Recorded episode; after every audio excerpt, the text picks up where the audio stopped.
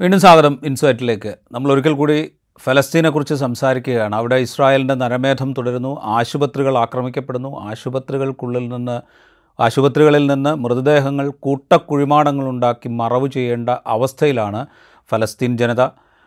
വടക്കൻ ഗാസയിൽ നിന്ന് തെക്കൻ ഗാസയിലേക്ക് മാറാൻ ഇസ്രായേൽ നേരത്തെ തന്നെ ആവശ്യപ്പെട്ടതാണ്. തുടർന്നാണ് കരയാക്രമണം തുടങ്ങിയപ്പോൾ ഇതാ തെക്കൻ ഗസയ്ക്ക് നേരെയും ഇസ്രായേലിന്റെ ആക്രമണം ആരംഭിച്ചിരിക്കുന്നു. എങ്ങോട്ടാണ് ഈ ഇരുപത്തിമൂന്ന് ലക്ഷം ജനങ്ങൾ പോകേണ്ടത് എന്ന ചോദ്യം ഉയരുകയാണ്.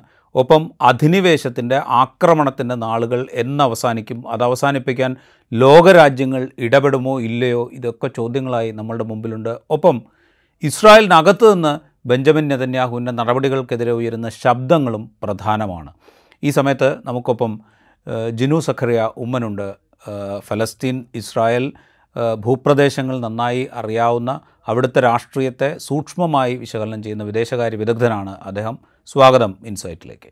നമ്മൾ ഇതിനു മുമ്പ് ഫലസ്തീനെക്കുറിച്ചും ഗാസയിൽ നടത്തുന്ന നരമേധത്തെക്കുറിച്ചും ഒക്കെ സംസാരിച്ച് നിർത്തുമ്പോൾ വടക്കൻ ഗാസയിൽ നിന്ന് ആളുകളോട് ഒഴിഞ്ഞു പോകാൻ ഇസ്രായേൽ ആവശ്യപ്പെടുന്നു അവിടെ വലിയ തോതിൽ ആക്രമണം നടത്തുന്നു. അതായിരുന്നു സിറ്റുവേഷൻ തെക്കൻ ഗസയിലേക്ക് മൂവ് ചെയ്യാനാണ് ആളുകളോട് ആവശ്യപ്പെട്ടുകൊണ്ടിരുന്നത്. അതായത് തെക്കൻ ഗസയിലേക്ക് വടക്കൻ ഗസയിലുള്ള ആളുകളെ മുഴുവൻ മാറ്റി തീർ മാറ്റുക എന്നുള്ള ലക്ഷ്യമായിരിക്കാം ഇസ്രായേലിന് എന്നുള്ള എന്നുള്ള സൂചനയാണ് അന്നുണ്ടായിരുന്നത്. ഇപ്പോൾ അതിൽ നിന്ന് മാറിയിട്ട് തെക്കൻ ഗാസയിൽ കൂടി ഇസ്രായേൽ ആക്രമണം നടത്തുന്ന കാഴ്ചയാണ് നമ്മൾ കണ്ടുകൊണ്ടിരിക്കുന്നത്. അതുപോലെ ആശുപത്രികൾക്ക് നേരെ ആക്രമണം നടത്തുന്നു.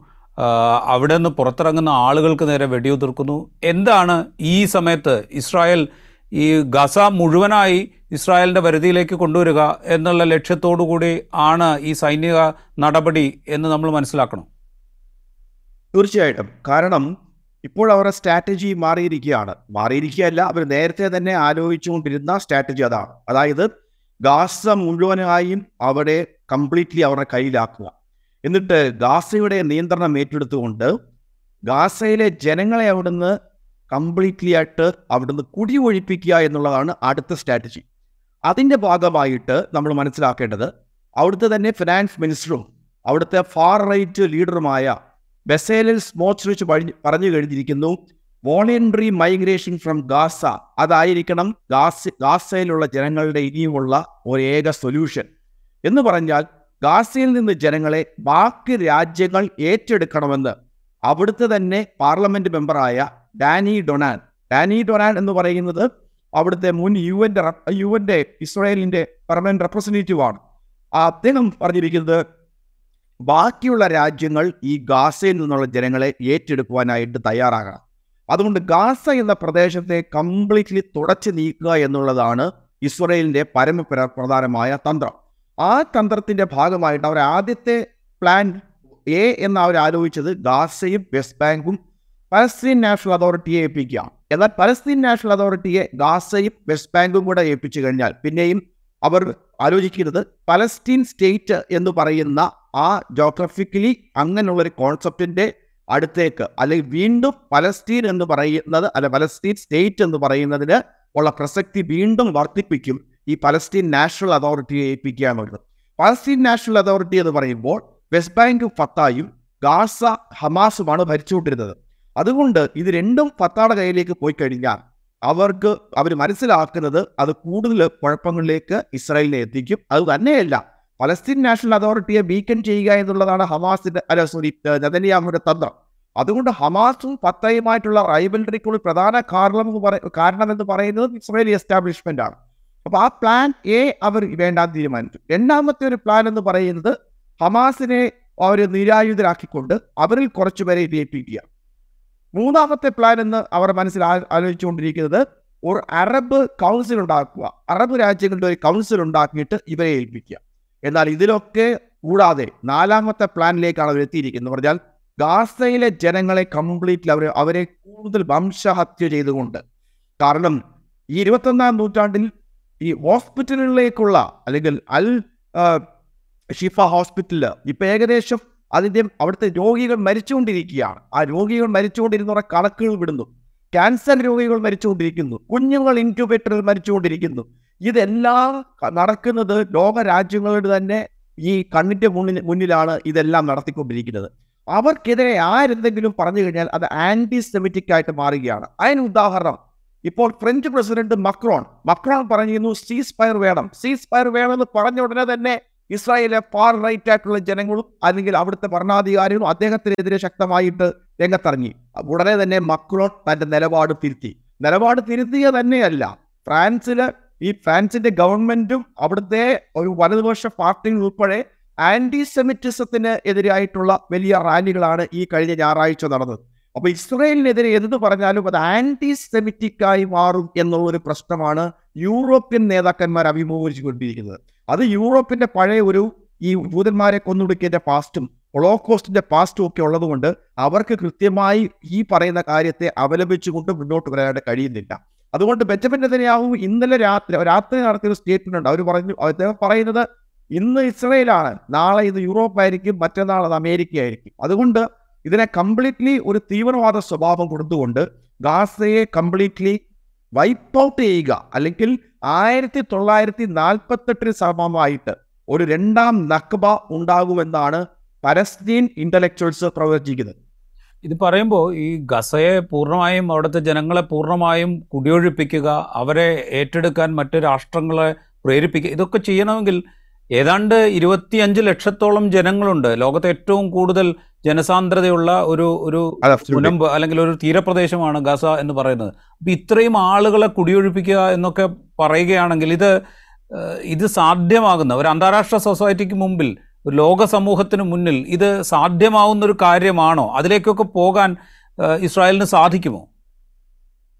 അതൊരു സാധ്യമാകാത്ത ഒരു കാര്യമാണ്. കാരണം ഇരുപത്തിരണ്ട് ഇരുപത്തിനാല് ലക്ഷം ജനങ്ങളെ ഉന്മൂലനം നാശം ചെയ്യുക എന്നുള്ളത് എന്ന് പറയുന്നത് അത് ഇസ്രയേലിന്റെ ഇപ്പോഴത്തെ ഒരു ഫാർ റൈറ്റ് ആയിട്ടുള്ള ഒരു ഗവൺമെന്റ് സ്ട്രാറ്റജിയാണ് എന്താണ് ഇപ്പോൾ ഇവിടുത്തെ പ്രശ്നം എന്ന് പറഞ്ഞാൽ ഇസ്രയേലിനകത്ത് ബാറിലാൻ യൂണിവേഴ്സിറ്റി നടത്തിയ ഒരു ഒരു ഒപ്പീനിയൻ പോളിൽ നാല് ശതമാനം ജനങ്ങൾ മാത്രമേ ഇസ്രയേലിലെ നാല് ശതമാനം ജനങ്ങൾ മാത്രമേ ബെഞ്ചമിൻ നെതന്യാഹുവിനോടുള്ളൂ അവിടെ മരീവ് എന്ന് പറയുന്ന പത്രം നടത്തിയതിന് മൂന്നാഴ്ച മുമ്പ് നടത്തിയതിനകത്തും നാല് വളരെ ഇരുപത്തിരണ്ട് ശതമാനം ജനങ്ങൾ മാത്രമേ ബെഞ്ചമിൻ നെതന്യാഹു ബെഞ്ചമിൻ നെതന്യാഹു എന്ന് പറയുന്നത് ഈ കഴിഞ്ഞ കാലങ്ങളായിട്ട് കഴിഞ്ഞ പത്ത് പതിനഞ്ച് വർഷമായിട്ട് ഇസ്രയേലിലെ ഏറ്റവും അൺപോപ്പുലർ ആയിട്ടുള്ള നേതാവാണ്.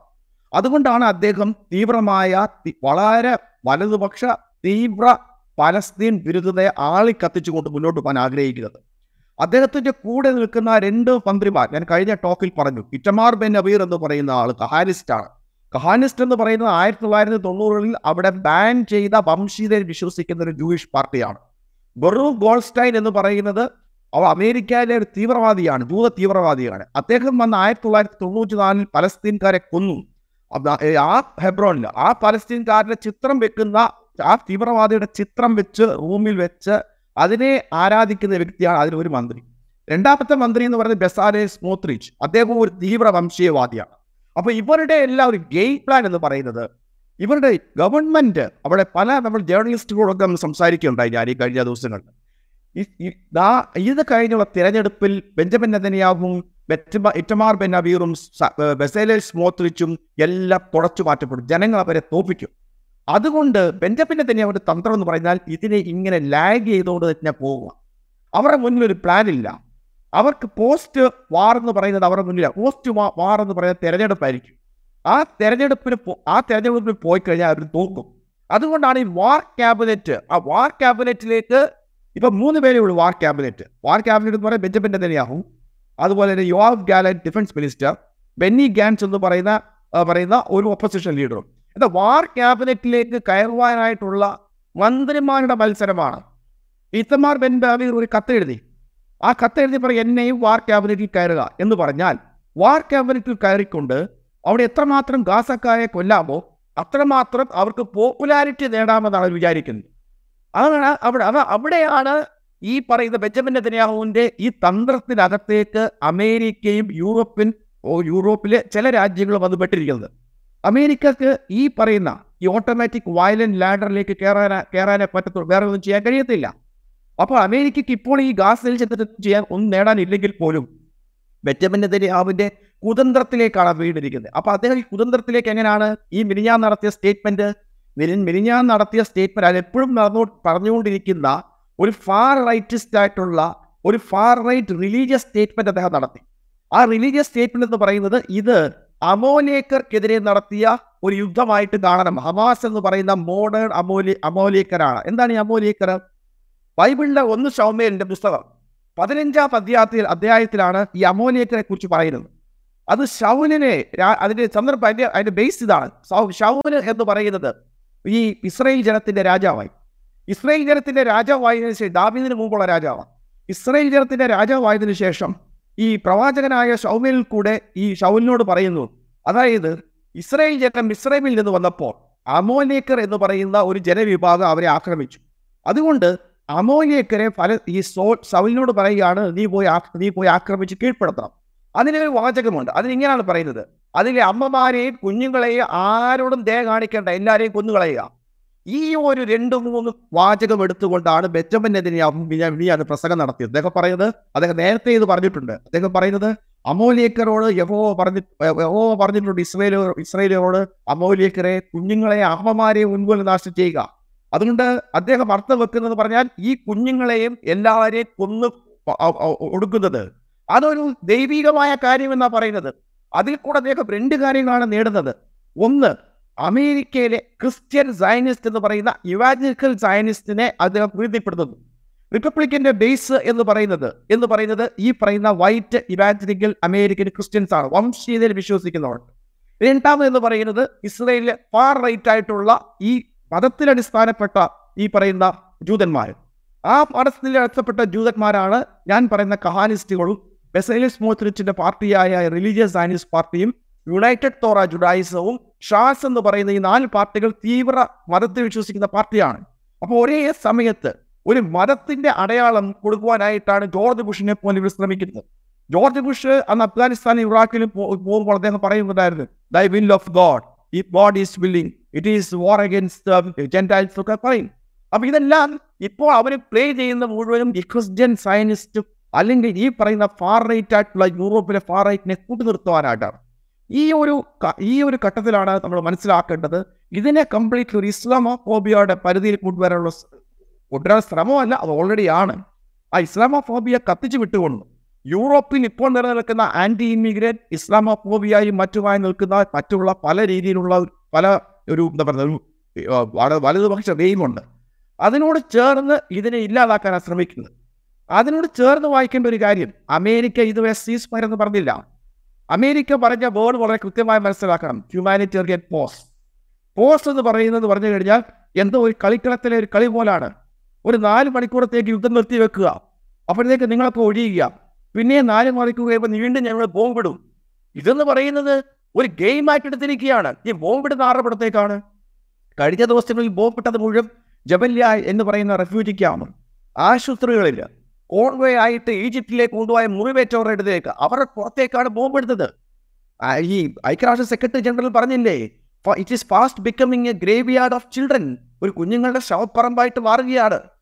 ഈ ഇരുപതാം നൂറ്റാണ്ടിന്റെ ആദ്യം അല്ലെങ്കിൽ അതിന്റെ അതിന്റെ നാൽപ്പതുകളിലേക്ക് ജർമ്മനിയിൽ പടിപടിയായി കൊന്നതിനേക്കാളും ഹിറ്റ്ലർ കൊന്ന് കൊന്ന് യൂതന്മാരെ കീഴ്പ്പെടുത്തിയതിനേക്കാളും അതിക്രൂരമാണ് ഈ അതേ ക്രൂരത അനുഭവിച്ച അവരുടെ തലമുറ ചെയ്യുന്നത് എന്നുള്ളതാണ് ഇതിന്റെ വിരോധാഭാസം. അതാണ് ഇതിന്റെ ഏറ്റവും വലിയ സങ്കടകരമായ കാര്യം. അതുകൊണ്ട് ഈ പറയുന്ന ബെഞ്ചമിൻ നെതന്യാഹുവിന്റെ ഫാർ റൈറ്റ് ഗവൺമെന്റിന്റെ ആ ഗവൺമെന്റിന്റെ പല തന്ത്രത്തിന്റെയും ഇടയിലേക്ക് അമേരിക്കയും പാശ്ചാത്യ രാജ്യങ്ങളും അതിനോടൊപ്പം ചേർന്ന് നിൽക്കുകയാണ്. അതിനെതിരെ പറയുവാനായിട്ട് ശബ്ദിക്കുവാനായിട്ട് അത് തയ്യാറല്ല. ഇന്ത്യ പോലും ഒരു സീസ് ഫയർ പറയുന്നതിന് പറയുന്നതിന് പകരം ഹ്യൂമാനിറ്റേറിയൻ പോസ്റ്റിലേക്കാണ് നമ്മൾ പലപ്പോഴും ശ്രദ്ധ വെക്കുന്നത് ഇന്ത്യയുടെ ഗവൺമെന്റ് എന്ന് പറയുന്നത്. കൃത്യമായ ഒരു സീസ് ഫയർ ആണ് വേണ്ടത്. ആ സീസ് ഫയർ കൊണ്ടുവന്നുകൊണ്ട് അവിടെ ശക്തമായ വെടിനിർത്തൽ വെടിനിർത്തൽ നടത്തിക്കൊണ്ട് അടിയന്തരമായിട്ട് അവിടുത്തെ ജനങ്ങൾ മുറിവേറ്റ ജനങ്ങൾ അവിടെ അവിടെ ഒരു നേരത്തെ ആഹാരത്തിന് പോലും ഇല്ലാതെ നിൽക്കുകയാണ്. ആ ജനങ്ങളെ അടിയന്തരമായിട്ട് അവരെ രക്ഷിക്കുക എന്നുള്ളതാണ് ലോകരാജ്യങ്ങൾ ഇപ്പോൾ എടുക്കേണ്ടത്. എടുക്കേണ്ട ഒരു നിലപാട്. Right, നമ്മളിത് പറയുമ്പോൾ ഇപ്പോൾ നേരത്തെ സൂചിപ്പിച്ച ബെഞ്ചമിൻ നെതന്യാഹുവിന്റെ പ്രസംഗം നമ്മൾ അതിനെ ഒന്ന് അനലൈസ് ചെയ്യുകയാണെങ്കിൽ ഇസ്രായേലിന്റെ ഒരു സ്റ്റേറ്റ് ടെററിസം ആണെങ്കിൽ ആ സ്റ്റേറ്റ് ടെററിസത്തിന് ഒരു റിലീജിയസ് ടെററിസത്തിന്റെ നറേറ്റീവ് ഉണ്ടാക്കുകയാണ് ബെഞ്ചമിൻ നെതന്യാഹു. അതുവഴി അദ്ദേഹത്തിന് ഒരുപക്ഷെ ഇസ്രായേലിലെ തിരഞ്ഞെടുപ്പ് രാഷ്ട്രീയത്തിൽ മുന്നേറാൻ സാധിച്ചേക്കാം. പക്ഷേ ലോക സമൂഹത്തിന് മുന്നിൽ ബെഞ്ചമിൻ നെതന്യാഹുവും അദ്ദേഹം പ്രതിനിധാനം ചെയ്യുന്ന ഈ സമൂഹവും സമുദായവും ഒക്കെ ഒരു ഭീകരവാദികളുടെ പ്രതിച്ഛായയിലേക്ക് മാറ്റപ്പെടുകയല്ലേ? ഇതിനകത്ത് മൂന്ന് കോൺട്രഡിക്ഷൻ ഉണ്ട് നമ്മൾ സംസാരിക്കുമ്പോൾ. നമ്മൾ സംസാരിക്കുമ്പോൾ ഈ പറയുന്ന ഗാസയുടെ ഇസി ഈ ഗാസയുടെ ഈ അടുത്തുള്ള സദേൺ കിബുട്സുകൾ എന്ന് പറയുന്നത് കിബുട്സും മോഷാവ് എന്ന് പറയുന്നത് പ്രേക്ഷകർ മനസ്സിലാക്കേണ്ട ഒരു കാര്യമാണ്. ഇസ്രയേൽ എന്ന് പറയുന്ന ഇസ്രയേൽ ഉണ്ടായപ്പോൾ ഈസ്റ്റ് യൂറോപ്പിൽ നിന്നാണ് ഈ ജൂതന്മാർ വന്ന് ആദ്യം അതിന്റെ ഭരണ കൈയാളിയതുകൊണ്ട്. ബോൾഷെവിക് റവല്യൂഷനിലും ഒക്കെ ജൂതന്മാർ വളരെ ഭാഗമായിരുന്നു പിന്നെ ആഫ്രിക്കൻ നാഷണൽ കോൺഗ്രസിന്റെ തലപ്പത്ത് പോലും ലിസം മണ്ടേല പറയുന്നുണ്ട് ജൂതന്മാരുണ്ടായിരുന്നു. അവർ ഈ പ്രോഗ്രസീവ് മൂവ്മെന്റുകളിലൊക്കെ പലരും വളരെ ശക്തമായിട്ട് നിന്നവരാണ്. പലരും ഇന്നും നിൽക്കുന്നു. അതുകൊണ്ട് ജൂതന്മാരെയോ ഇസ്രയേലിലെ മുഴുവൻ ജനങ്ങളെ നമുക്ക് അടിച്ച പിന്നെ അധിക്ഷേപിച്ച് കൊണ്ട് നമുക്ക് പറയാൻ സാധിക്കത്തില്ല. ഇസ്രയേലിലെ ഒരു വിഭാഗം ജനങ്ങളും ഗവൺമെന്റും ചെയ്യുന്ന ചെയ്തികളായിട്ടാണ് നമ്മൾ ഇതിനെ കാണേണ്ടത്. കാരണം ഞാനത് പറയാൻ കാരണം ഞാൻ മാതൃഭൂമി പത്രത്തിൽ എഴുതിയിരുന്നു. മാതൃഭൂമി പത്രത്തിൽ വളരെ വിശദമായി എഴുതിയതിന്റെ ഒരു അത് രാജു വായിച്ചെന്ന് വിശ്വസിക്കുന്നു. ആ പത്രത്തിൽ ഞാൻ എഴുതിയെന്ന് പറയുന്നത് ഈ ഇസ്രായേലിന്റെ ഗാസയുടെ സൈഡിലുള്ള കിബൂട്ട്സും മോഷാവും ഈ മോഷാബ് എന്ന് പറയുന്നത് കമ്മ്യൂണിറ്റി ഫാമിംഗ് ആണ്. അവിടെ അവർക്ക് പ്രൈവറ്റ് ലാൻഡ് ഹോൾഡ് ചെയ്യാം. കിബൂട്ട്സ് എന്ന് പറയുക പ്രൈവറ്റ് ലാൻഡ് ഹോൾഡ് കിബൂട്ട്സ് എന്ന് പറയുന്നത് കമ്മ്യൂണാണ് അതിനകത്ത് പ്രൈവറ്റ് ലാൻഡോ ഒന്നുമില്ല. അതൊരു റഷ്യൻ കമ്മ്യൂണൊക്കെ പോലെ ഒരുമിച്ച് അവർ അഗ്രികൾച്ചർ ചെയ്യുന്നു. ഒരുമിച്ച് അവർ പ്രൊഡക്ഷൻ ഉണ്ട്. അവർക്ക് ഫാക്ടറികളുണ്ട് ഇതാണ് കിബൂട്ട്സും മോഷാവും ഇസ്രായേലിലെ രണ്ട് രണ്ട് രണ്ട് പറഞ്ഞ രണ്ട് സോഷ്യൽ യൂണിറ്റ്സ് അല്ല എക്കണോമിക് യൂണിറ്റ്സ് അത് ഈ ഗ്ലോബലൈസേഷൻ കാലത്ത് ഏകദേശം തകർന്നു പോയെങ്കിൽ പോലും ഈ കിബുട്സിപ്പ് എന്ന് പറയുന്നത് ഒരു ലെഫ്റ്റ് ഓറിയന്റഡ് ആയിട്ട് ജൂതന്മാർ താമസിക്കുന്ന സ്ഥലമാണ്. ആ ലെഫ്റ്റ് ഓറിയന്റഡ് എന്ന് പറയുന്നത് ലൈബർ പാർട്ടിക്കകത്തേമായ ലെഫ്റ്റ് അതുപോലെ തന്നെ മേറക്സ് എന്ന് പറയുന്ന അവിടുത്തെ ജൂതന്മാരുടെ ഇടതുപക്ഷ പാർട്ടി. ഈ രണ്ട് പാർട്ടി പിന്നെ അവിടുത്തെ കമ്മ്യൂണിസ്റ്റ് പാർട്ടിയുണ്ട് കമ്മ്യൂണിസ്റ്റ് പാർട്ടി അറബ് ഡോമിനേറ്റഡ് ആണെങ്കിലും ജൂതന്മാരതിനകത്തുണ്ട്. അതിനെ ഹദാഷ് എന്ന് പറയുന്നു. ഞാൻ ഇത്രയേ പറയാനുള്ള കാര്യം എന്ന് പറഞ്ഞാൽ ഈ ഗാസയുടെ സൈഡിലുള്ള ഈ കിബുട്സുകൾ പലതും കിബുട്സിൻ പലതും. കിബുട്സ് നേരിയോസ്റ്റ് കിബുട്സിൻ സഫ കിബുട്സിൻ ബേറി ഇതൊക്കെ എന്ന് പറയുന്നത് അവിടുത്തെ തീവ്ര ഇടതുപക്ഷക്കാർ താമസിച്ച സ്ഥലം. ഇടതുപക്ഷം എന്ന് പറയുന്ന പീസ് ക്യാമ്പ് എന്നാണ് അത് പറയാനുള്ള നമുക്ക് അനുസരിക്കണം ഉണ്ടാവും എന്ന് പറഞ്ഞാൽ പലസ്തീൻകാരുമായിട്ട് യോജിച്ചു പോകണം. പലസ്തീന് സ്വാതന്ത്ര്യം വേണം. പലസ്തീൻ മനുഷ്യരാണ്. പലസ്തീനുകളിൽ ജീവിക്കാൻ അവർക്ക് അവർ അധികാരമുണ്ട് എന്ന് പറഞ്ഞ് പലസ്തീന് വേണ്ടി പോരാടുന്നവരാണ് പീസ് ക്യാമ്പ് ഓസ്ലോ അക്കോർഡിന്റെ സമയത്ത് ആയിരത്തി തൊള്ളായിരത്തി തൊണ്ണൂറ്റി മൂന്നിൽ ലേബറും മേരറ്റ്സും അതേഴ്സ് പാർട്ടിയും അറബ് പാർട്ടികളും ചേർന്ന് അൻപത്തിരണ്ട് ശതമാനം വോട്ടുണ്ടായിരുന്ന സ്ഥലമാണ് ആ സ്ഥലത്ത് ഇന്ന് അഞ്ച് ശതമാനമേ അവർക്കുള്ളൂ. തകർന്നുപോയി അവിടാണ് ഫാർ റൈറ്റ് കയറി വരുന്നത്. ഞാൻ വീണ്ടും പറയാൻ ആഗ്രഹിക്കുന്നു ഈ കിബുട്സ് എന്ന് പറയുന്ന ഈ കിബുട്സുകൾ ഈ സദേൺ ഗാസയിലെ കിബുട്സുകൾ ആണ് ഹമാസ് അറ്റാക്ക് ഉണ്ടായത്. ചില കിബുട്സുകൾ. ആ കിബുട്സുകൾ എന്ത് പറ്റുമെന്ന് പറഞ്ഞാൽ പീസ് ലവേഴ്സ് ആയിട്ടുള്ള ജൂതന്മാരെ കൊല്ലപ്പെട്ടു പീസ് ലവേഴ്സ് ആയിട്ടുള്ള ജൂതന്മാരായ പറയാ ഹൈൻ കട്സ്മാൻ എന്ന് പറഞ്ഞാൽ പാകി ഈ പലസ്തീന് വേണ്ടി വാദിച്ചുകൊണ്ടിരുന്ന ഒരു പീസ് ആക്ടിവിസ്റ്റ് മരണപ്പെട്ടു. ശ്ലോകവും ഷഹർ എന്ന് പറയുന്ന ഒരു ജൂത ദമ്പതികൾ പലസ്തീനിൽ സ്കൂൾ നടത്തിക്കൊണ്ടിരുന്നവർ കൊല്ലപ്പെട്ടു. ഇന്നലെയാണ് വേറൊരു ന്യൂസ് വരുന്നത്. ബിബിയാൻ സുള്ളൻ എന്ന് പറയുന്ന ഇസ്രായേലിലെ ഏറ്റവും പ്രമുഖനായ ജൂത പലസ്തീൻ ആക്ടിവിസ്റ്റ് അവിടെ ഇന്നലെ ഇന്നലെ അയാളുടെ ബോഡി കണ്ടെത്തിയത് അയാളുടെ വീട്ടിൽ നിന്ന്. ഇതിന്റെ പ്രശ്നം ഞാൻ പറയുന്നത് പറഞ്ഞാൽ ചിലർക്ക് ഇഷ്ടപ്പെടില്ലായിരിക്കും ഇത് പറയുന്നത്. ഹമാസിന്റെ ഈ അറ്റാക്കിൽ ഈ മരിച്ചു കഴിഞ്ഞപ്പോൾ ഈ പറയുന്ന പീസ് ക്യാമ്പ് ഇസ്രയേലിനുള്ളിലെ പീസ് ക്യാമ്പ് അല്ലെങ്കിൽ ഇടത് പ്രോഗ്രസീവായി ചിന്തി ഇടതുപക്ഷം അങ്ങ് മാറ്റി വെക്കും. പ്രോഗ്രസീവായി ചിന്തിക്കുന്ന ജനങ്ങൾ ഇപ്പോൾ ഡിഫൻസിലേക്ക് പോയി. ആ ഡിഫൻസിലേക്ക് പോയപ്പോൾ അവരെ കൈ ചൂണ്ടിയാണ് ഇപ്പം എല്ലാവരും പറയുന്നത്. നിങ്ങൾ നോക്കൂ നിങ്ങൾ ട്രൈറ്റേഴ്സ് ആയിരുന്നു. നിങ്ങൾ ആന്റിസെമിറ്റിക് ആയിരുന്നു. നിങ്ങളുടെ കാര്യം നിങ്ങൾ കൊണ്ടാണ് ഇതുണ്ടായത് എന്ന് പറഞ്ഞ് അവരെ കൈ ചൂണ്ടുന്ന അവസ്ഥയിലാണ് ഈ കളിപ്പ് വരുന്നത്. അതുകൊണ്ടാണ് ഇങ്ങനെയുള്ള റെട്രിക്ക് അവിടെ വീണ്ടും അവിടെ പ്രോബ്ലം അവിടെ കൂടുതലും പോപ്പുലറൈസ് ചെയ്യുവാനായിട്ട് ബെറ്റമിന്റെ തന്നെ അവിടെ സാധിക്കുന്നത് നോയി കാറ്റ്സ്മാൻ എന്ന് പറയുന്ന ഈ ഹൈ കാറ്റ്സ്മാന്റെ കൊല്ലപ്പെട്ടവൻ കൊല്ലപ്പെട്ട ആളുടെ ബ്രദർ പറഞ്ഞു ഞങ്ങളുടെ ഞങ്ങളുടെ പെയിൻ അല്ലെ ഞങ്ങളുടെ വേദന ഗാസയിലെ ജനങ്ങളെ കൊന്നുകൊണ്ടാവരുത്. അവിടെ ഹോസ്റ്റേജായി കൊണ്ടുപോയിരിക്കുന്നവരുടെയും ഈ പി ഈ കിബുച്ചിയിലെ ആൾക്കാർ പറഞ്ഞു ഗാസയിൽ ഒരു കാരണവശാലും അവിടുത്തെ ജനങ്ങൾ അവർ ഞങ്ങളെ അറ്റാക്ക് ചെയ്ത് അല്ലെങ്കിൽ അവാസ് അറ്റാക്ക് ചെയ്തെന്ന് പറഞ്ഞ് അവരെ കൊല്ലുവാനായിട്ട് പാടില്ല. എന്താണ് ഞാൻ പറയാനുള്ള കാര്യം എന്ന് പറയുന്നത്? ഒരു ഫാർ റൈറ്റ് ആയിട്ടുള്ള ഒരു റെട്രിക്ക് അല്ലെങ്കിൽ ഒരു മതത്തിന്റെ റെട്രിക്ക് എന്നൊക്കെ പറയുമ്പോൾ ആ റെട്രിക്ക് എത്രമാത്രം അവിടെ അവിടെ അവിടെ ജനങ്ങൾക്കിടയിലേക്ക് ശ്രദ്ധ ആകർഷിക്കാൻ പറ്റുന്നു എന്നുള്ളത് സംശയമാണ് ഇപ്പോൾ കാരണം അവിടുത്തെ ജനങ്ങൾ നെതന്യാഹുവിനെതിരാണ്. ജനങ്ങളുടെ വിധി എന്ന് പറയുന്നത് ഈ ഗവൺമെന്റ് കൂടല്ല. വലിയൊരു വിവാദം ജനങ്ങൾ ഇപ്പോഴും പറഞ്ഞുകൊണ്ടിരിക്കുന്നത് പറഞ്ഞു കഴിഞ്ഞാൽ നിങ്ങൾ ഹമാസുമായി അറ്റ് അല്ലെങ്കിൽ പലസ്തീൻ നാഷണൽ അതോറിറ്റിയുമായി അതോറിറ്റിയുമായിട്ട് നെഗോഷിയേറ്റ് ചെയ്യൂ. അവിടെ കൊണ്ടുപോയ ബന്ധുക്കളെ തിരിച്ചു കൊണ്ടുവരൂ. യുദ്ധം അവസാനിപ്പിക്കും. യുദ്ധം അതിന് ശാശ്വതമല്ല എന്ന് പറഞ്ഞുകൊണ്ടാണ് അവിടെ നീങ്ങുന്നത്. അതുപോലെ തന്നെ ഈ ലെബനോൻ അടുത്തുള്ള സ്ഥലങ്ങളുണ്ട്. അത് പിന്നെ ക്രിയറ്റ്സ് പോലെ എന്നൊക്കെ പറയും.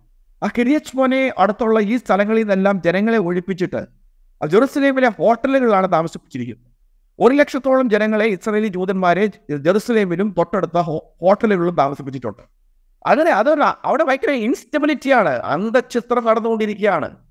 അവിടെ പലരും കൃഷി ചെയ്യുന്നവരാണ്. ആ കൃഷി ചെയ്തുകൊണ്ടിരുന്ന സഹായിച്ചുകൊണ്ടിരുന്ന പലസ്തീനിയൻസ് ആണ് ഏകദേശം അമ്പതിനായിരം പലസ്തീനിയൻസിനെ ഓൾറെഡി പുറത്താക്കി. അതുകൊണ്ടാണ് പെട്ടെന്ന് ഇപ്പോൾ ഇന്ത്യയിൽ നിന്ന് കൊണ്ടുപോകണമെന്ന് പറഞ്ഞ് വലിയ പ്രശ്നങ്ങൾ ഉണ്ടായിക്കൊണ്ടിരിക്കുന്നത്. അപ്പോൾ ഇന്ത്യക്കാർക്ക് ആ ഒരു വാർ ടോൺ ആയിട്ടൊരു സ്ഥലത്തേക്ക് ജനങ്ങളെ വിടാൻ ഇപ്പോൾ ഗവൺമെന്റ് തയ്യാറല്ല. ഗവൺമെന്റ് ഇതുവരെ തീരുമാനം എടുത്തിട്ടില്ല. അതുമായി ബന്ധപ്പെട്ടുകൊണ്ട് അഗ്രികൾച്ചർ വർക്കേഴ്സും കൺസ്ട്രക്ഷൻ വർക്കേഴ്സുമായ ഒരു ലക്ഷത്തി അറുപതിനായിരം പേരെ വേണമെന്നാണ് പറയുന്നത്. ഇത് വാർ ടൗണിലേക്ക് ആ സ്ഥലത്ത് പോയി കഴിഞ്ഞാൽ ഗവൺമെന്റ് തന്നെ പ്രശ്നമാണ്. അതുമായിട്ട് മെമ്മോറണ്ടം അണ്ടർസ്റ്റാൻഡിങ് ഇതുവരെ സൈൻ ചെയ്യാനായിട്ട് ഇതുവരെ ആയിട്ടില്ല. അപ്പോൾ ഇതൊക്കെ സമ്മിശ്രമായ ഞാൻ ഇത്ര പറഞ്ഞതിന്റെ കാര്യമെന്ന് പറയുന്നത് ഇന്റേണൽ ആയിട്ടുള്ള ഇസ്രയേലിന്റെ അകത്തെ കോൺട്രഡിക്ഷൻസ് അത് നമ്മൾ ഇപ്പം ഇസ്രയേൽ പലസ്തീൻ എന്ന് പറയുമ്പോൾ നമ്മൾ മനസ്സിലാക്കണം. അത് മനസ്സിലാക്കിയെങ്കിൽ മാത്രമേ ഒരു ലാർജർ പിക്ചർ നമുക്ക് നമുക്ക് ഈ കാര്യങ്ങൾ പിടികിട്ടുവാനായിട്ട് നമുക്ക് സാധിക്കത്തുള്ളൂ. റൈറ്റ് ഇത് പറയുമ്പോൾ ഇപ്പോൾ അവിടെ ഈ ബന്ദികളുടെ മോചനം ആവശ്യപ്പെട്ടുകൊണ്ട് ബെഞ്ചമിൻ നെതന്യാഹുവിന്റെ ഓഫീസിലേക്ക് വലിയ മാർച്ച് നടന്നതായിട്ടുള്ള റിപ്പോർട്ടുകൾ പുറത്തു വരുന്നുണ്ട്. ഇവരെ മോചിപ്പിക്കാൻ വേണ്ട നടപടികൾ സ്വീകരിക്കണം അതിന് ചർച്ചകൾ വേണം എന്ന് ആവശ്യപ്പെട്ടുകൊണ്ടൊക്കെയാണ് ഈ പ്രകടനം നടന്നത്. താങ്കൾ തന്നെ സൂചിപ്പിച്ചതുപോലെ ഫലസ്തീൻ അതോറിറ്റിയുമായി ചർച്ച ചെയ്ത് ഈ ബന്ധുക്കളുടെ മോചനം സാധ്യമാക്കണം എന്നാണ് അവരുടെ ആവശ്യം. അവരുടെ ആവശ്യം അതായിരിക്കെ തന്നെ ഈ ആക്രമണവും നരമേധവും തുടരാൻ ഒരുപക്ഷെ ബെഞ്ചമിൻ നെതന്യാഹുവിന് ഒരു ന്യായം ഈ ഈ പറയുന്ന പ്രക്ഷോഭങ്ങളൊക്കെ കൊടുക്കുന്നുണ്ടാവില്ലേ? ആ അയാൾ ഹീസ് വെരി ജിറ്ററി അദ്ദേഹം അദ്ദേഹം അല്ലെങ്കിൽ തന്നെ അദ്ദേഹം ജയിലിൽ പോകും. കറപ്ഷൻ അവിടെ വേറെ നീതിന്യായ വ്യവസ്ഥ ഒരു ഒരു പരിധി വരെ വളരെ ശക്തമാണ്. യഹൂദ് ഓൾമാർട്ട് എന്ന് പറയുന്ന ഇതിന്റെ രണ്ട് നെഫ്താലി ബെനറ്റിനും ബെറ്റമിൻ നെതന്യാഹുവിനും സിപ്പി ലിബിനിക്കും മുമ്പേ ഉള്ള പ്രധാനമന്ത്രിയാണ് പിന്നെ യഹൂദ് ഓൾമാർട്ട് കതിമ എന്ന് പറഞ്ഞ പാർട്ടി ലിക്വിഡ് ബ്രേക്ക് ചെയ്ത് പറഞ്ഞ പാർട്ടിയാണ്. അതിന് കറപ്ഷൻ അയാൾ ജയിലിൽ കിടന്നു. അവിടെ ഈ ഈ വളരെ സ്ട്രിക്റ്റ് ആയിട്ട് തന്നെ ഈ ചില കാര്യങ്ങൾ അവർ ചെയ്യാറുണ്ട്. അതുകൊണ്ട് ഇയാൾ ജയിലിലേക്ക് പോകും. കാരണം ഇയാൾ അവിടുത്തെ ഇസ്രയേൽ അമേരിക്കയിലെ ഫാർ റൈറ്റ് ആയിട്ടുള്ള ക്രിസ്ത്യൻ സയനിസ്റ്റുമായിട്ട് ചേർന്നുകൊണ്ടുള്ള ഈ പണമിടപാടിൽ അയാൾ ജയിലിൽ പോകാൻ സാധ്യതയുണ്ട്. അപ്പോൾ ഇത് ഇതിനെ ഇങ്ങനെ ലാങ്ക് ചെയ്ത് മുന്നോട്ട് കൊണ്ടുപോകാന്നുള്ളതാണ്. കാരണം ഞാൻ നേരത്തെ പറഞ്ഞ പോലെ അവിടുത്തെ ഈ ഈ കൊല്ലപ്പെട്ട ഇസ്രയേലികളുടെ ഈ കൊല്ലപ്പെട്ട ഇസ്രയേലികളുടെ ആ ശവസംസ്കാര ചടങ്ങിൽ നിന്ന് അവിടുത്തെ മന്ത്രിമാരെ ഓടിച്ചു വിടുകയുണ്ടായി ഇദ്ദേഹം സദേൺ കമാൻഡിൽ പോയപ്പോൾ അവിടെ നിന്ന് ഓടിച്ചു വിടുകയുണ്ടായി. അദ്ദേഹം വേറൊരു കാര്യം ചെയ്തു. അദ്ദേഹം ഒരു ട്വീറ്റ് നടത്തി ഒരു പത്ത് ദിവസം മുമ്പേ. അതായത് ബ്ലെയിമിങ് മൊസാദും ഷിൻബത്തിനെയും ഈ ഏജൻസി എല്ലാമാണ്. അത് ജനരോക്ഷം ഭയങ്കരമായിരുന്നു. ആ ട്വീറ്റ് പുള്ളി ഇരുപത്തിനാല് മണിക്കൂർ മുമ്പ് തന്നെ ഡിലീറ്റ് ചെയ്ത് കളഞ്ഞു. അപ്പൊ അവിടുത്തെ ജന ജനരോഷം ജനങ്ങളുടെ വിധി അല്ലെങ്കിൽ ജന സി എന്താണ് ഇദ്ദേഹത്തിന്റെ ആകെ ഉണ്ടായിരുന്ന യു ഒരു യു എസ് പി എന്ന് പറയുന്നത്? ഇദ്ദേഹത്തിന്റെ ആകെ ഉണ്ടായിരുന്ന ഒരു വലിയ പൊങ്ങച്ചം എന്ന് പറയുന്നത് ഇന്റേണൽ സെക്യൂരിറ്റി ആയിരുന്നു. ഞാൻ ഇസ്രയേലിനെ ഈ തീവ്രവാദികൾ സോക്കോൾ തീവ്രവാദികൾ നിന്നെല്ലാം ഞാൻ രക്ഷിക്കാൻ പോവുകയാണ് എന്നിങ്ങനെ പറഞ്ഞുകൊണ്ടിരിക്കുന്ന കാര്യം. അത് ഒക്ടോബർ ഏഴ് ഏഴോടുകൂടി അത് കഴിഞ്ഞു. അദ്ദേഹം പിന്നെ നടത്തിയ ഒരു വാദം എന്ന് പറയുന്നത് നമ്മൾ എക്കോണമിക്കലി ഇസ്രയേലിനെ മുന്നോട്ട് കയറ്റും. ആ ഇസ്രയേൽ ആ എക്കോണമിക്കലി ഇസ്രയേലിനെ മുന്നോട്ട് കയറ്റുന്നതിന്റെ ഒരു അണ്ടർസ്റ്റാൻഡിങ്ങിന് വേണ്ടിയാണ് യു എ ഇയുമായിട്ടും സൗദി അറേബ്യയുമായിട്ടും ബഹ്റൈനുമായിട്ടും സുഡാനുമായിട്ടും മൊറോക്കോയുമായിട്ടെല്ലാം ഇവർ മെമ്മറണ്ടം ഓഫ് അണ്ടർസ്റ്റാൻഡിങ് സൈൻ ചെയ്തിട്ട് ബയലാറ്റർ റിലേഷൻസിലേക്ക് കയറിയത്. സൗദി അറേബ്യയുടെ ഏകദേശം അവസാനമായിട്ട് സൗദി അറേബ്യയുമായിട്ട് ബന്ധപ്പെടാൻ തയ്യാറായി നിൽക്കുകയായിരുന്നു. എന്നാൽ ഇപ്പം ചിത്രമെല്ലാം മാറി. മിത്തം ബെഹറിൻ പിന്നെ അംബാസിഡറെ പിൻവലിച്ചു. ബാക്കിയുള്ള രാജ്യങ്ങൾക്ക് പിൻവലിക്കണം. സൗത്ത് അമേരിക്കൻ രാജ്യങ്ങൾ അംബാസഡറെ പിൻവലിച്ചു. സൗത്ത് ആഫ്രിക്ക അംബാസിഡറിനെ പിൻവലിച്ചു. അപ്പോൾ ഈ അബ്രഹാം അക്കോഡ് എന്ന് പറയുന്നത് ഏകദേശം നിശ്ചലമായി. ഏകദേശം ആയിരക്കണക്കിന് ഇവിടെ ജൂതൻ ഇസ്രായേലുകൾ ഇപ്പൊ ദുബായിലും യു എയിലും ബിസിനസ് തുടങ്ങാനായിട്ടുണ്ട്. അവരെല്ലാവരും ഇപ്പൊ തിരിച്ചു വന്നേ പറ്റും. കുവൈറ്റിൽ നിന്നുള്ള വിമാനം കുവൈറ്റിൽ നിന്ന് ഉള്ള വിമാനങ്ങളിൽ പോലും ഇപ്പൊ ജൂതന്മാരെ പ്രവേശിപ്പിക്കുന്നില്ല. അപ്പൊ ഈ അബ്രഹാം അക്കോഡും ബാക്കിയുള്ള എല്ലാ കാര്യങ്ങളും ബാക്കിയുള്ള എല്ലാ അറബ് രാജ്യങ്ങളുമായിട്ട് അവർ വിചാരിച്ചിരുന്ന രീതിയിൽ ഏർപ്പെടുന്ന എല്ലാവിധ ബൈലാറ്റർ റിലേഷൻസിനോടും അവസാനിച്ചു. ഞാൻ എന്താ പറയാൻ വരുന്നത്? കാരണം എന്ന് പറഞ്ഞു കഴിഞ്ഞാൽ ഇന്റേണൽ സെക്യൂരിറ്റി എന്ന് പറയുന്ന അദ്ദേഹത്തിന്റെ ഒരു ഒരു കാണിച്ചു കൊടുത്തിരുന്ന ഒരു സക്സസ് സ്റ്റോറിയും എക്കോണമിയെ ഒരു പവറാക്കി ഇസ്രായേലിനെ വീണ്ടും മാറ്റുമെന്ന് പറയുന്ന ഒരു സ്റ്റോറി ഇത് രണ്ടും കഴിഞ്ഞു. ഈ രണ്ട് പ്ലാങ്കും കഴിഞ്ഞതോടുകൂടി അദ്ദേഹം ബെഞ്ചമിൻ നെതിരാവു ഇനിയും ഒരു ചരിത്രമായിട്ട് വാങ്ങും ചിലപ്പോൾ ജയിലിലേക്കാണ് പോകാൻ സാധ്യത. അതുകൊണ്ട് ഈ അതാണ് ഈ ഒരു യുദ്ധത്തെ ഇത്രയും ക്രൂരമായിട്ട് മുന്നോട്ട് കൊണ്ടുപോകുന്നത്. ആ ഒരു അൺപോപ്പുലർ ആയിട്ടൊരു നേതാവിന്റെ പുറയിലാണ് ഈ പറയുന്ന ലോകരാജ്യങ്ങൾ ലോകരാജ്യങ്ങളിലെ ചില രാജ്യങ്ങളും ഇന്ത്യ അടക്കമുള്ളത് അണിനിരത്തുന്നു അണിനിരത്തുന്നു എന്നുള്ളത് പറയുന്ന സങ്കടകരമായ കാര്യം. റൈറ്റ് ഈ ഒരു ഘട്ടത്തിൽ ഈ ഇസ്രായേലിലെ ആഭ്യന്തര സംഘർഷങ്ങൾ അല്ലെങ്കിൽ അവിടുത്തെ രാഷ്ട്രീയത്തിലെ ആഭ്യന്തര പ്രശ്നങ്ങൾ നെതന്യാഹുവിനെതിരായ ജനവികാരം ഇതൊക്കെ ഒഴിച്ചു നിർത്തിയാൽ മറ്റിടപെടലുകളൊന്നും ഈ സീസ് ഫയറിലേക്ക് നയിക്കുന്നില്ല. ഇപ്പോൾ നേരത്തെ സൂചിപ്പിച്ചതുപോലെ തന്നെ ഹ്യൂമാനിറ്റേറിയൻ പോസിനെ കുറിച്ച് മാത്രമേ സംസാരങ്ങളുള്ളൂ. ഇതൊരു ഇതൊരു വലിയ ക്രൈസിസ് ആയി. ഒരു ലോക രാജ്യങ്ങളുടെ തന്നെ ഒരു വേൾഡ് ഓർഡറിന്റെ തന്നെ ഒരു കൊളാപ്സിങ് സിഗ്നലായി സിമ്പലായി നമ്മളുടെ മുമ്പിൽ നിൽക്കുകയല്ലേ? അതെ. തീർച്ചയായിട്ടും തീർച്ചയായിട്ടും. ഇത് ലോകരാജ്യങ്ങൾ നിസ്സഹായരായി നിൽക്കുകയാണ് അവർക്ക് അവർ എന്ത് ചെയ്യാനായിട്ട് എന്ത് ചെയ്യും അല്ലെങ്കിൽ എങ്ങനെ കൺട്രോൾ ചെയ്യുന്ന അറിയത്തില്ല.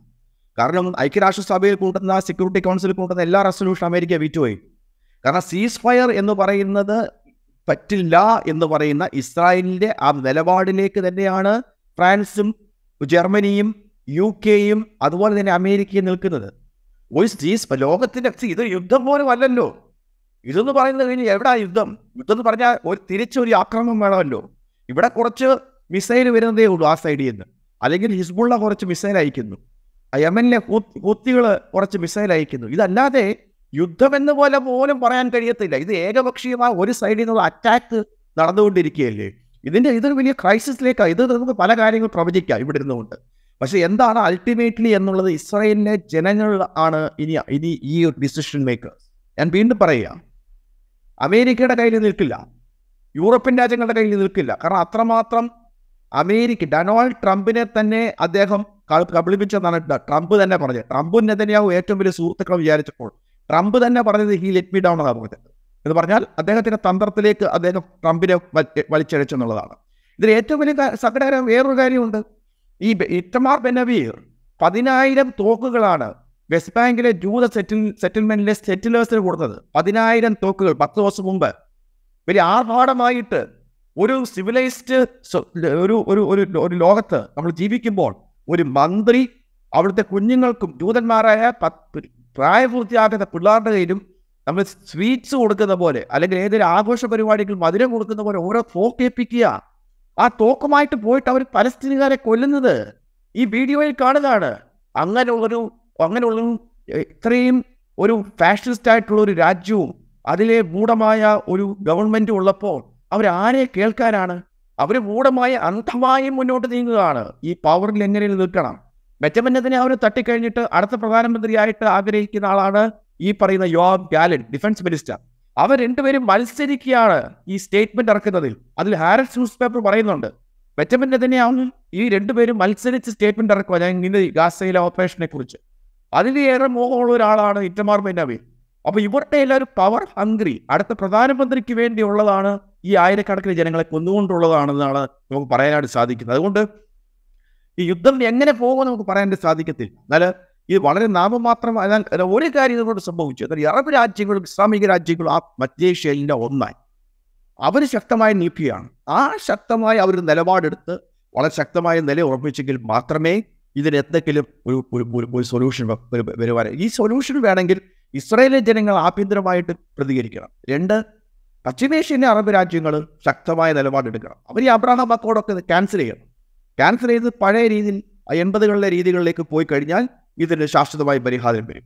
അതിന് വേണ്ടത് ഇറാനും സൗദി അറേബ്യയും ഒക്കെ വീണ്ടും ഒരുമിച്ച് ചേരുക എന്നുള്ളത് അവർ ഇങ്ങോട്ടും തന്നെ അങ്ങോട്ടും ഇങ്ങോട്ടും ഈ ഐ എസ് ഐ എസ് പോലുള്ള സംഘടനകൾ വരികയും അല്ലെങ്കിൽ ഹൂത്തിയും ഹിസ്ബുള്ളയും അങ്ങോട്ടും ഇങ്ങോട്ടൊക്കെ ഉള്ള ഈ പോരിൽ ആയിരക്കണക്കിന് പശ്ചിമേഷ്യൻ ജനങ്ങളല്ലേ മരിക്കുന്നത് ആർക്കാണ് ഇതിന്റെ നേട്ടം? ഞാൻ ഈ പ്രേക്ഷകരോട് ചോദിക്കുകയാണ്. സിറിയയിൽ ലക്ഷക്കണക്കിന് ജനങ്ങൾ മരിച്ചില്ലേ? ഇറാഖിൽ ലക്ഷക്കണക്കിന് ജനങ്ങൾ മരിച്ചില്ലേ? ലിബിയയിൽ ലക്ഷക്കണക്കിന് ജനങ്ങൾ മരിച്ചില്ലേ?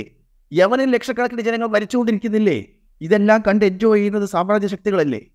ഇസ്രയേലും സയനിസ്റ്റുകൾക്കും സാമ്രാജ്യ ശക്തികൾക്കുമല്ലേ ഇതിനകത്തെ ബെനിഫിഷ്യറി ആ ഒരു കൂട്ടക്കൊലയെല്ലാം പശ്ചിമേഷ്യൻ ഇവർ അങ്ങോട്ടും ഇങ്ങോട്ടുള്ള റൈവൽറി ആദ്യം അവസാനിപ്പിക്കണം.